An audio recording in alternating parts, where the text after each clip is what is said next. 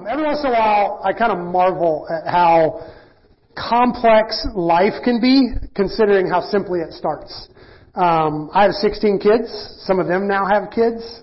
Um, they all have different personalities, likes and dislikes. They have uh, um, their own lives and dramas, uh, very real victories and challenges. They each make mistakes and learn new things. Uh, they're smarter than me in a lot of ways and so much less experienced than others.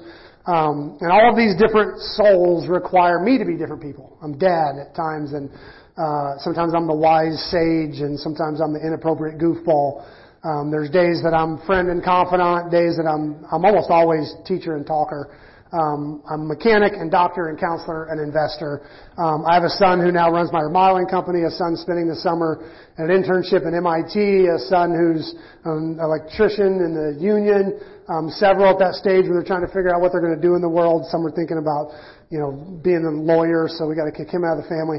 Um, I have a daughter who's trying to decide whether or not to be a, a young elementary school teacher or a tattoo artist, you know, so that stuff. Um, several kids in the high school, middle school age with all that drama they're trying to sort out. And my youngest starts kindergarten next fall. And uh, don't even get me started on the daughter-in-laws.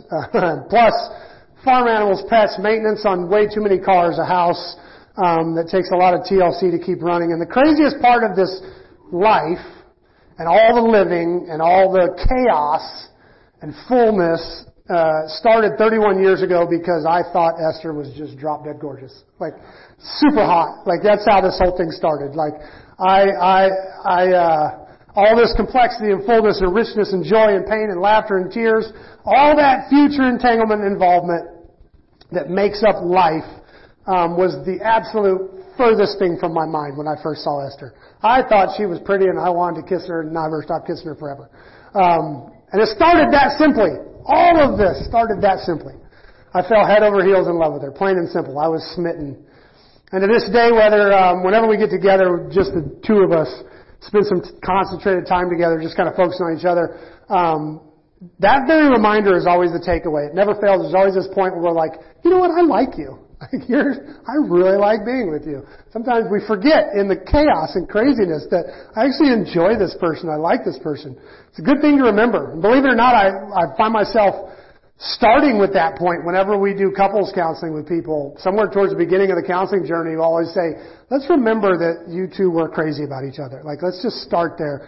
There was a point at which you guys liked each other so much you thought being apart was ridiculous and you decided to like bind your life together. So it, it's, it's apparent that you guys love each other. We just got to figure out how to do life so that you can remember that. Like navigate life a little better so you can remember that.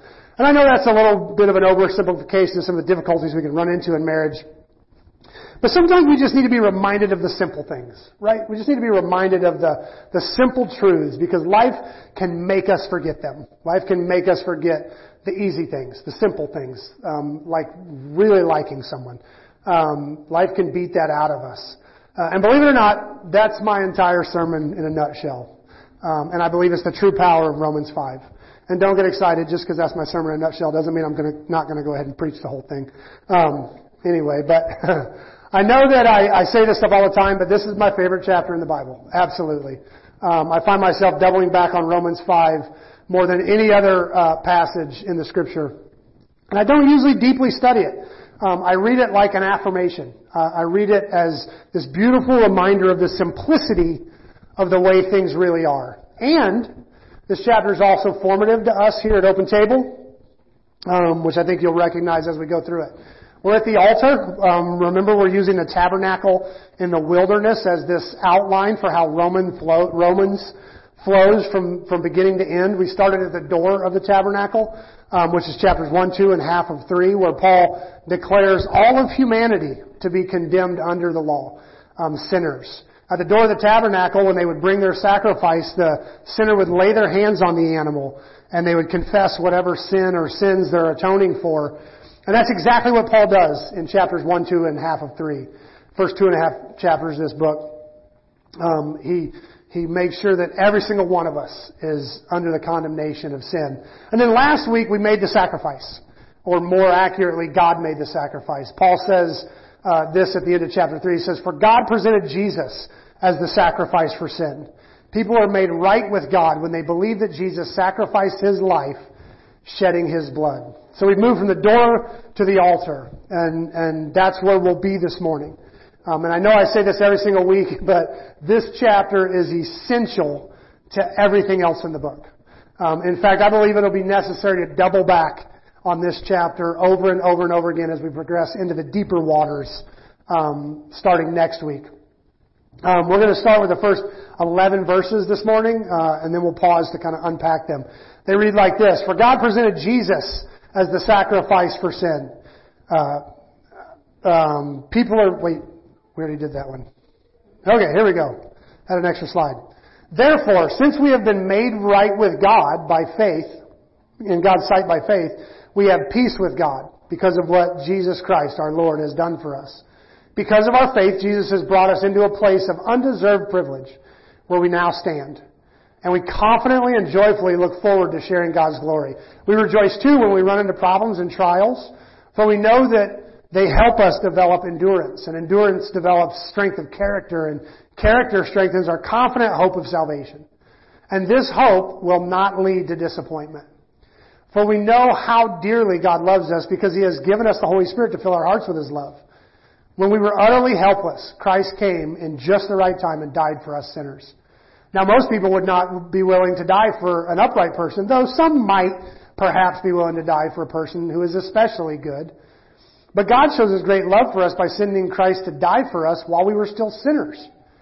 And since we've been made right within God's sight by, his, by the blood of Christ, He will certainly save us from God's condemnation. For since our friendship with God was restored by the death of His Son while we were still enemies, we will certainly be saved through the life of His Son. So now we can rejoice in our wonderful new relationship with God because of uh, because our Lord Jesus Christ has made us friends with God.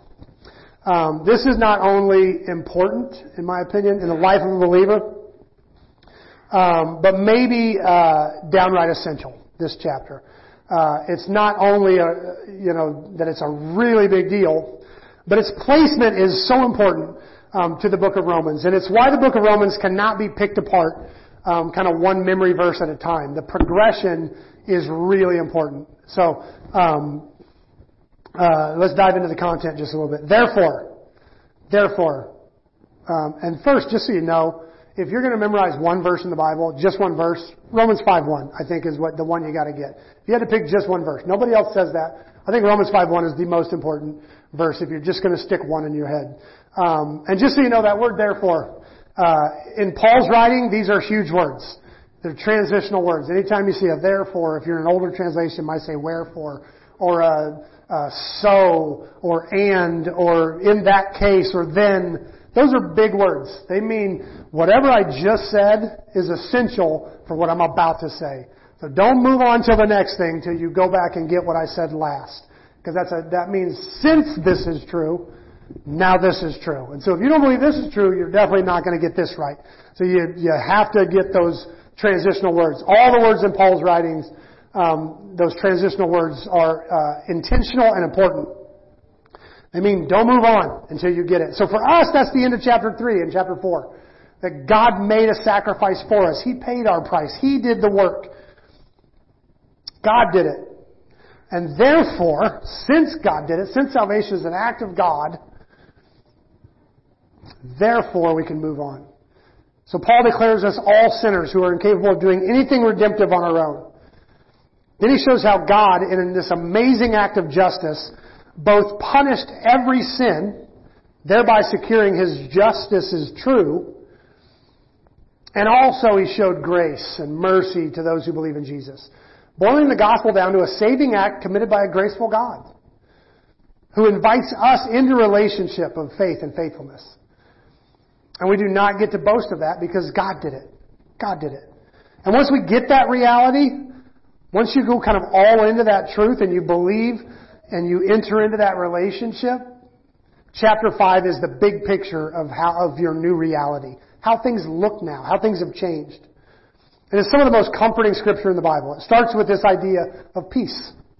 Peace with God. When you put your faith in Jesus, you are at peace with God. And we're going to lean into this pretty heavy this morning, and I'll likely make it a way bigger deal than it seems like it should be. But I don't think we can remind ourselves of this reality enough. You are at peace with God. Next week we're going to start into some of the tough stuff.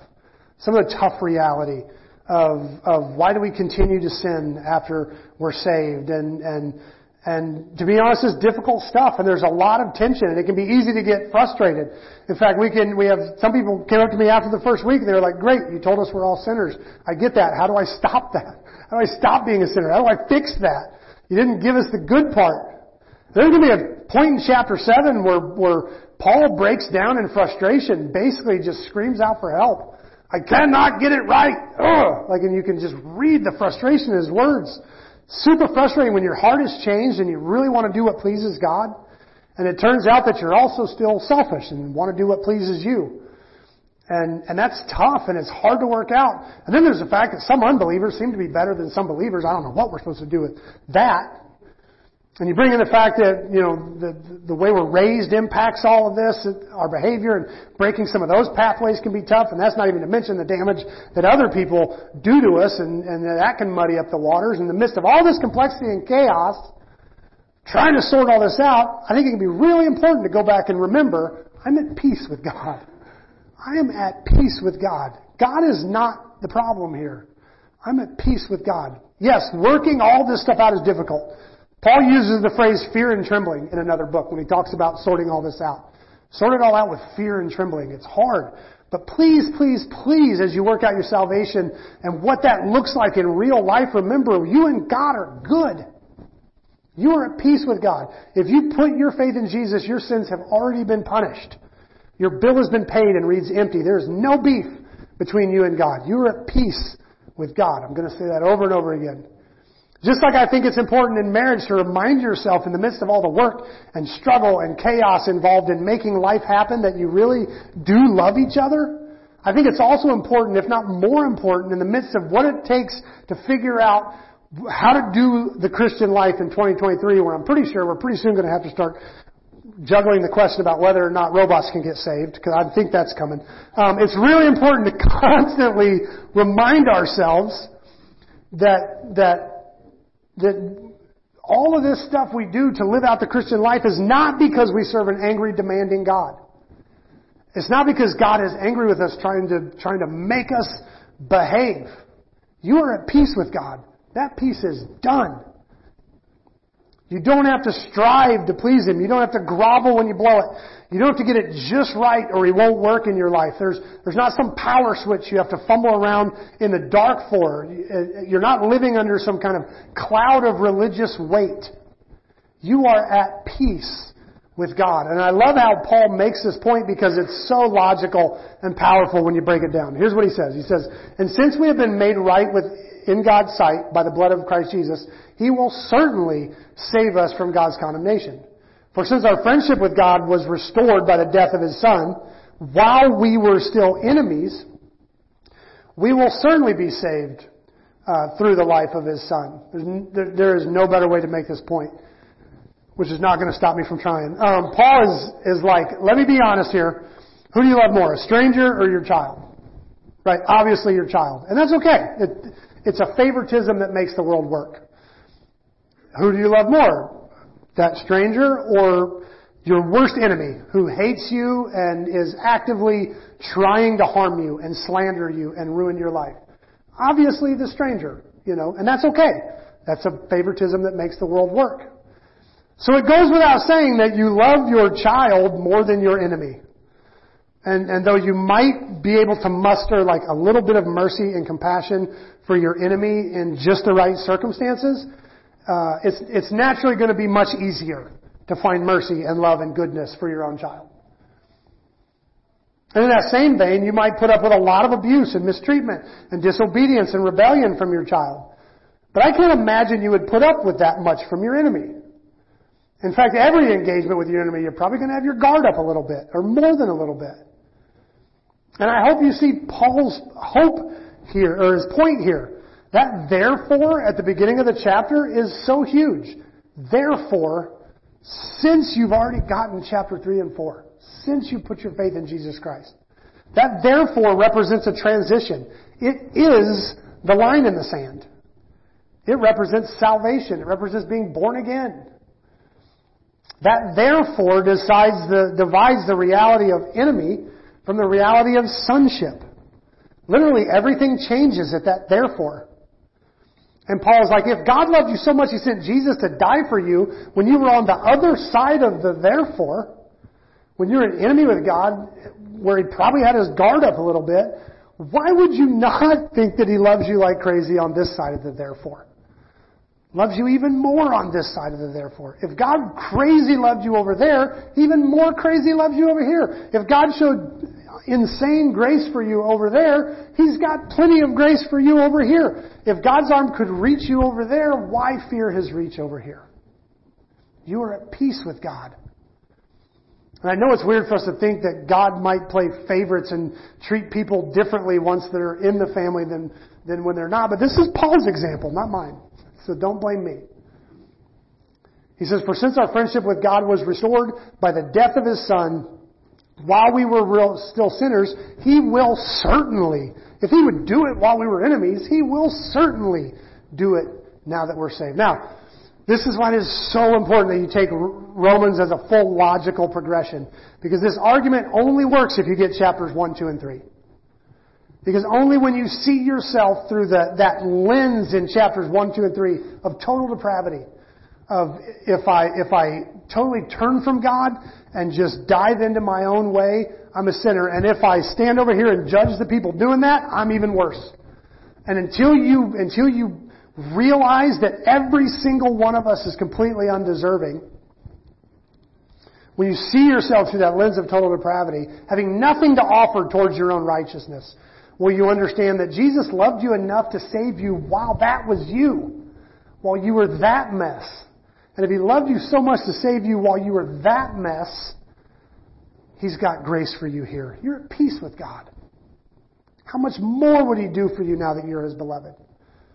Now that doesn't mean He's not strict on you. Sometimes we're strict, like sometimes it's because we have invested in them. That doesn't mean God won't, there's not consequences for sin and God won't really, you know, work on us and chip on us. And any of us who've fallen under the conviction of God know what that's like. But it, but it, you know, there's a big difference between me disciplining my kids and kicking them out on the streets. Like, of course, you know, God's going to continue to work on you, but, but it's out of a place of love and peace and relationship and family. It's not out of that, that weight of, of, of condemnation. So if you're still playing the game where you're trying to measure up or earn something from God, then you'll stand here and go, well, today I was a pretty good day. I didn't do anything super bad today. I was pretty good today. Although I think I was better yesterday. I might have been better yesterday. I don't know. Maybe I'm getting old and jaded, or I lost my temper today. I'm just getting grumpy. Maybe I'm getting lazy. Like you'll you'll, you'll analyze everything about how you're living with God. But when you realize that you were totally, utterly, completely lost and without hope when God demonstrated His unfathomable love for you, why would He not show you grace now? Probably the plainest way to say it is this. If you couldn't do anything to get saved, what makes you think you can do anything to stay saved? If you couldn't do anything to earn it in the first place, you can't do anything to hold on to it. It's God's grace all the way. You are at peace with God. If God showed us enough grace to save us, I think He's got enough grace to finish the job. You are at peace with God. And Paul goes on to talk about this whole world of growth and character development that opens up once you get this reality. Once you settle into this peace with God and you know I'm not fighting against God. I'm not striving with God. It's not God over here going, do this, do this. I'm like, I don't want to do this. That's not the game anymore. God is cheering you on. God is on your side. He's, he's, he's on the sidelines behind you. And Paul says this about, about what comes once you settle into that peace. You can rejoice too when you run into problems and trials, for you know they're going to help us develop endurance, and endurance develops strength of character, and, and character strengthens our confident hope of salvation. And this hope will not disappoint us, for we know how dearly God loves us, because He gave us His Holy Spirit to fill our hearts with His love. This is so powerful. And every time I hear a preacher talk about this, I feel like they miss the main point. Because they always want to go with what leads to what and what leads to what. Rather than realizing all of this is dependent on getting peace. All of this is dependent on understanding you have peace with God. We can rejoice too when we run into problems and trials, for we know that they'll help uh, uh, build endurance. Have you ever met a Christian who doesn't really know, like deep down in their guts, um, that they're at peace with God, and then they go through trials and and and testing and problems? They wonder if they've done something to offend God. They wonder if it's the devil. They wonder if they need to pray more, if there's sin in their heart. They wonder if they've made some agreement with the enemy they don't know about, they need to repent of. They'll wonder a million things. As soon as things go wrong, they, they, they go into, oh God, where did I, where did I mess up? What am I doing wrong? And, and they scramble to, to, to, to figure out what you don't see is joy. And, until you just know that I'm at peace with God, and that trials are going to happen and they're part of it and it's how I grow and it's how I, you know, it's like, it's like working out and your coach telling you to do one more set and you're just assuming he hates you. Like, why do you hate me so much that you make me exercise? No, I'm making you better. When you have a deep peace that you know you're in good hands and God loves me and, and, and I'm at peace with God and He's going to take care of me. Then when you go through hard times, you know this is going to build something in me that's going to be good for, for me and for God's kingdom. This trial is going to help. You know that you're at peace with God, you can respond this way. You have to know God saved me for no reason other than His goodness. Why on earth would I go through something that's not going to be good for His kingdom and, and for me? Paul says, because, because we know we have peace with God, we can rejoice in our trials. And at that point, we can start to build all this great character and, and stuff into us. We are filled with hope in the end, in any situation. And it all starts with knowing I'm at peace with God. I'm at peace with Him. I don't believe any of the really deep character building aspects of the Christian life, any of the real transformational power of the gospel happens to us until we know that we're lost to do it on our own. And I'm at peace with God. He is good with me. I think once we can settle into that, that's when we really start to see the gospel transform us. We know that we've been saved by sheer grace, not our goodness. God saved us by sacrificing His Son. And because of that act, we're at peace with Him. Until that makes it into your core belief, your deep worldview, I just don't think the gospel truly transforms you in a paradigm shifting kind of way. Now, I told you this chapter was formative to OTGC. That's because of the second half of the chapter, which I'm going to read real quick, make a, a short comment, and then we'll wrap up. When Adam sinned, sin entered the world.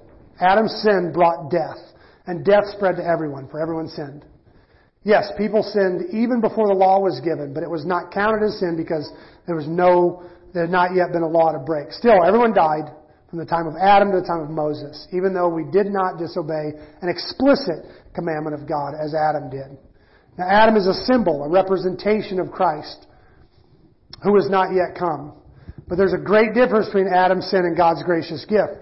For the sin that this one man, Adam, uh, brought death to many. But even greater is God's wonderful grace and his gift of forgiveness to many through this other man, Jesus Christ. And the result of God's gracious gift is very different from the result of the one man's sin. For Adam's sin led to condemnation, but God's free gift leads to our being made right with God, even though we are guilty of many sins. For the sin of this one man, Adam, caused death to rule over many, but the even greater is the gift, is God's wonderful grace and His gift of righteousness. For all who receive it will live in triumph over sin and death through this one man, Jesus Christ. Yes, Adam's one sin brings condemnation to everyone, but Christ's one act of righteousness brings the right relationship with God and new life for everyone.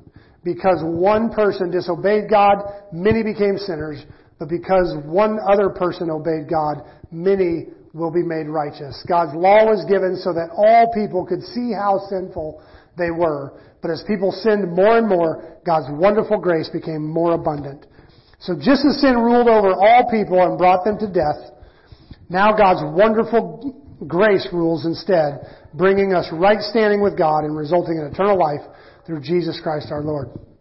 There's actually a ton of really deep and rich theology here that we don't have time to go into. Questions like, why is it fair that Adam's sin brought death on everybody? Answer, because God's rescue plan was just as big where the death of one man could bring um, redemption to everybody. Um, but there's uh, there's some really good stuff about God's foreknowledge and His law. Um, but the part that really bears on our study this morning, and really the part that um, of this chapter uh, that the therefore at the start of the chapter sets off, that line in the sand that divides us, um, who who was who were lost and depraved, to those who are redeemed and who are at peace with God. The difference between those two sides is called the curse. Um, it's called the curse, and we talk about it here all the time. The enmity between humans and God, that open hostility, um, isn't like a product of the modern era. It isn't something that millennials brought in. It's not a, a result of broken families and the goal of the public school system. The, the beef between people and God is as old as Adam. It's not new. It's not something that's a, it's a, a problem with our culture. It's always been here. When humans decided to go their own way, God told them their life was going to be like this. It's going to be rough. We talk about it all the time here. Four relationships were broken in the fall. We call, we, that's what we call them, the four relationships broken. Most theologians call them the curse. Jesus came to remove that. That's what He does. He came to redeem the curse. And we know based on Revelations 22 that the curse won't be fully removed until the end of all things, and, and we're always going to struggle and, and work because of sin. Um, but our goal is to restore the original design as much as possible of humans ruling and reigning as God's stewards, bearing His image and reflecting His glory. And our goal at Open Table Community Church, specifically because of Romans 5, is to redeem those four relationships that, that Adam's sin broke. And, and we now have two paths. You follow Adam in that brokenness and sin and owning all of those broken relationships, or you follow Jesus and you work to redeem those things. It's Adam and Jesus. And, and, and we see that division strong here. So we take the relationship with God seriously.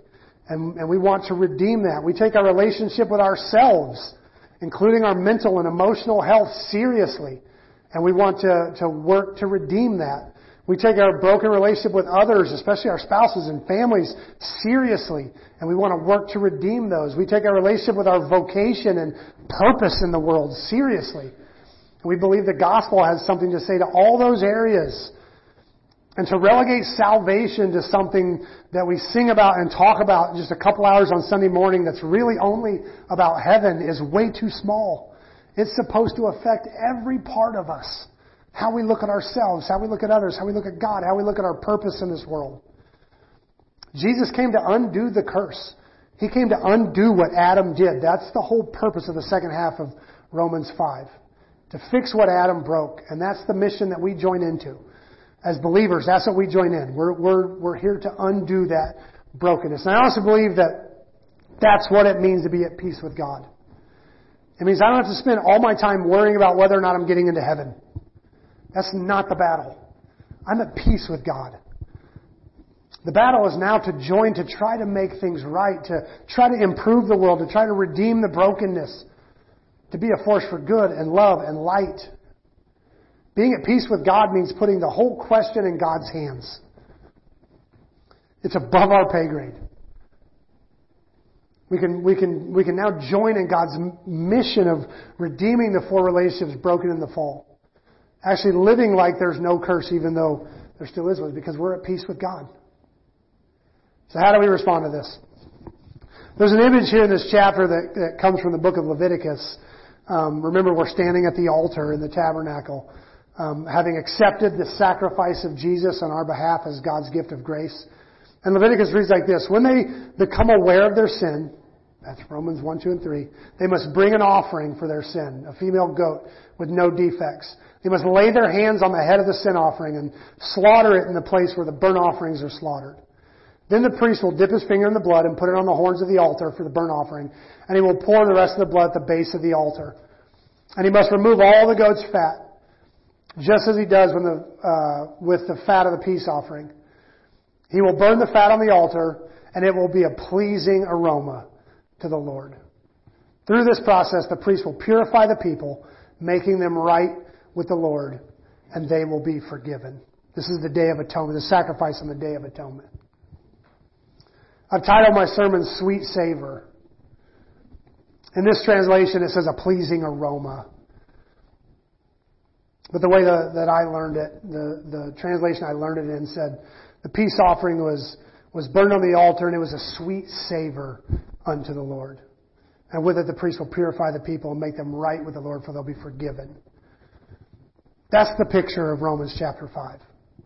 When we accept the sacrifice of Jesus by faith, it's like a sweet savor unto the Lord. I just picture God breathing in the beautiful smell of salvation. While we're worried about if we're doing everything right or we're arguing or, or, or, or whether um, we need to repeat a prayer that the pastor says first, or maybe we have to join the church, or we don't know what the role the baptism plays in the whole thing, and do we, how much do we have to clean up our act to be a Christian? While we're while we're wrestling through all of that stuff, God is just breathing in this sweet savor of salvation that that that He bought with His Son, and all the while God is is just enjoying that presence of another sinner saved by faith. And I used to debate nonstop all the time. That was just my life as a Christian, was debating. Sometimes other people were involved, but a lot of times it was just in my own head. Just constantly wrestling with things and, and arguing with myself over half of this stuff. And the topic of the list of my doctors I love to debate with soteriology, the, the, the theology of salvation, the nature of salvation, exactly how it happens, if it's a, total work of God or the cooperation of God in humans, what role baptism plays. Can I be lost once I'm saved? Is it essential that there be some fruit after I'm saved? And on and on and on and on. This stuff used to just consume my thoughts, just bang around in my head all the time. There was a constant, non-stop running chatter of evidence and verses and arguments and counter arguments and and the voices of dead guys who were weighing in because I'd read their books and, and sermons, they were echoing around in my head with everything else. And all that stress and effort uh, seemed to make sense because this is a big deal. Getting saved is a big deal. Salvation matters and how we respond to the gospel matters and all these things are motivated by getting our soteriology right, by getting our, our method of salvation right. And the church is divided over it for years. And it was Romans chapter 5 that finally quieted the chapter, the, all that chatter for me. Because I gave up. I took Paul at his word, and I chose to believe that I'm at peace with God. I'm at peace with God. God is not the Riddler. He, he doesn't have some tricky formula, and if you don't get it just right, you know, ah, you're, you're out. If, if there were a formula, I think God would have made it pretty explicit in His Word. And most of the questions I was wrestling over were way above my pay grade. Who gets in and who doesn't get in? I don't get to make that decision. But one thing I could be sure, God is good, and He can be trusted, and I'm at peace with Him. And honestly, if I'm putting my faith in Jesus and trusting God for my salvation, and that's not enough, I probably wasn't going to get in anyway. If that's not going to do it, I don't really stand much of a chance. So why not just rest in God's grace? and choose to believe that I'm at peace with God. And believe that He loves me like, like a prodigal son returning, uh, trying to give a speech on why exactly what my plans are, and God just hugs me. Happy that I'm home. We're at peace with God. You ever lost one of your kids? Anybody? Please raise your hand with me so I don't feel. Thank you. Even if you didn't, I need that support. We've lost several of ours. Like, never like extreme, but like for that two or three minutes that your heart, you know, completely shatters and breaks and you imagine every horrible thing ever. Almost every time it's because a kid ran off when they weren't supposed to. They were being disobedient. They literally broke a rule they knew was a rule. Something grabbed their attention that was more important than the rule and they ran off. And we couldn't find them and we freaked out. And you know what never crossed my mind after the two or three, four panicked minutes of hunting for them? Punishment. Never crossed my mind. Even though they broke a rule. They were worthy of punishment. They knew they were supposed to stay with us and they didn't do it. But the second I grabbed them in my arms and just like squeezed them and smelled their hair and they're like, Dad, why are you freaking out? Why are you crying? Like, never crossed my mind to be upset with them. They were lost and now they're found. And I don't know if that image works for you.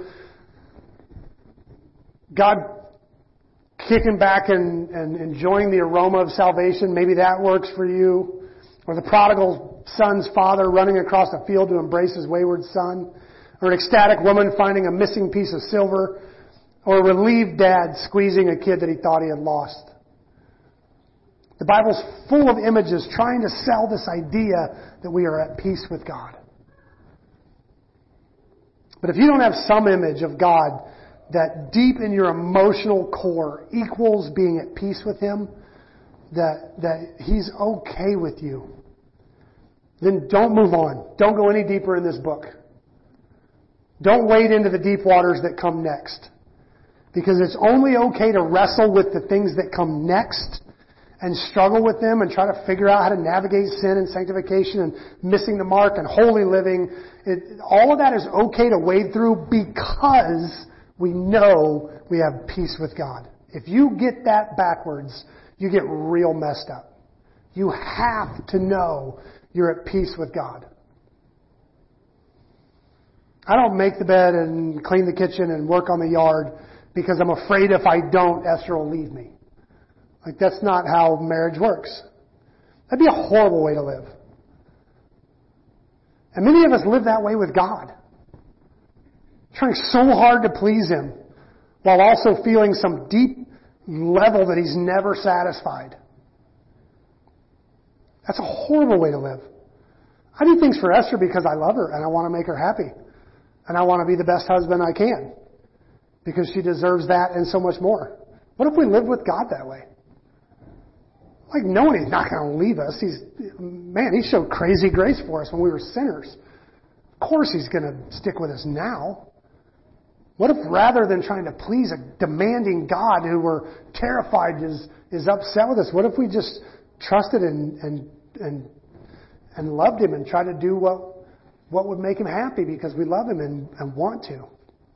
The rest of the book of Romans is to be, is to be taken in that spirit, that, that peace. We, we wrestle, we do. We definitely wrestle and work and struggle to do better and, and fight to grow, but none of that is because God is demanding and angry and because we fear his wrath. We're at peace with God. So the way that I'd love to respond to this service is, is to do something permanent with verse 1 of chapter 5 of Romans. I don't know how many times I've said it in this, in this sermon. I thought about going back and counting, but this is something I believe you need deep in your heart. Therefore, since we've been made right in God's sight by faith, we have peace with God because of what Jesus Christ, our Lord, has done for us. Memorize that. Write it on a note card. Tape it to your mirror. Make a plaque with this verse on it and put it on your desk at work. But somehow this week, get this verse. And more importantly, this concept deep in your soul. We're at peace with God. Let's go.